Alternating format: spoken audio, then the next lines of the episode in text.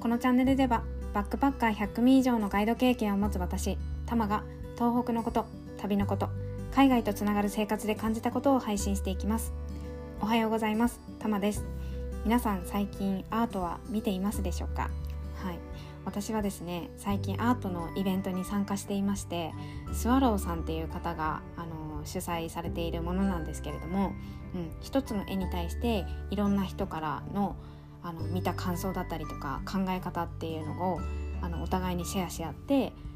うん、考え方というか見方を何重にも深めるみたいなものなんですけど本当に楽しくてですね毎回毎回もういろんな気づきをもらってるっていう感じです。はい、で今日はそんな感じであのアートに関するお話をしたいと思うんですけれども仙台でですねあの彫刻のあるまちづくりっていうのが1977年からあの24年間にわたって行われていた事業がありましてそう今仙台市には24体の銅像があるんですよ。うん、であのそれぞれにね番号が振ってあるので1番から24番までっていう形で作られた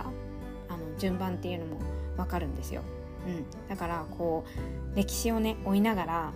あの歩いたり、まあ、ドライブで行ったりして旅ができるっていう、うん、あの銅像が好きな方はもちろんなんですがアートが好きな方もあの楽しい旅ができるんじゃないかなというふうに思います。はい、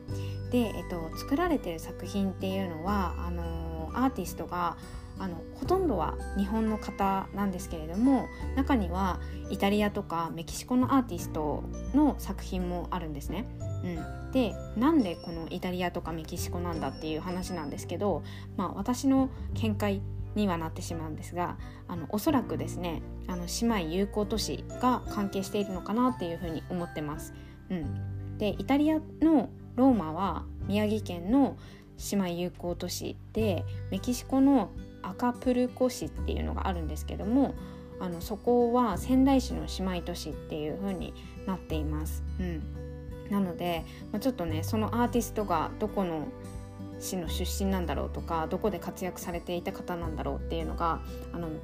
ねちょっとメキシコの方は分からなかったんですがおそらく、うん、これが関係しているんじゃないかなっていうふうに思いました。うん、でこういう本当に実態は分かんないんですけどこういうことを想像しながらあのそのアーティストとの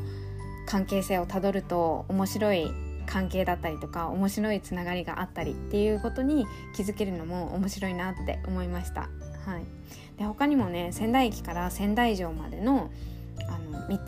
のりで伊達政宗の騎馬像をかたどったアートが見れる街灯とかもあるのであのぜひね仙台に来た時には歩いて旅をしてそういう隠れアートみたいなのを探してみるのもすごい楽しいんじゃないかなって思いました。はい。ということで今日はアートに関するお話をさせていただきました。最後まで聞いてくださってありがとうございました。現在宮城に関するオーダーメイドサービスをやっています、えー、興味がある方は LINE 公式か Instagram でご連絡いただければと思います。では今日も一日深呼吸をして心楽しく過ごしましょう。ではまた。バイ。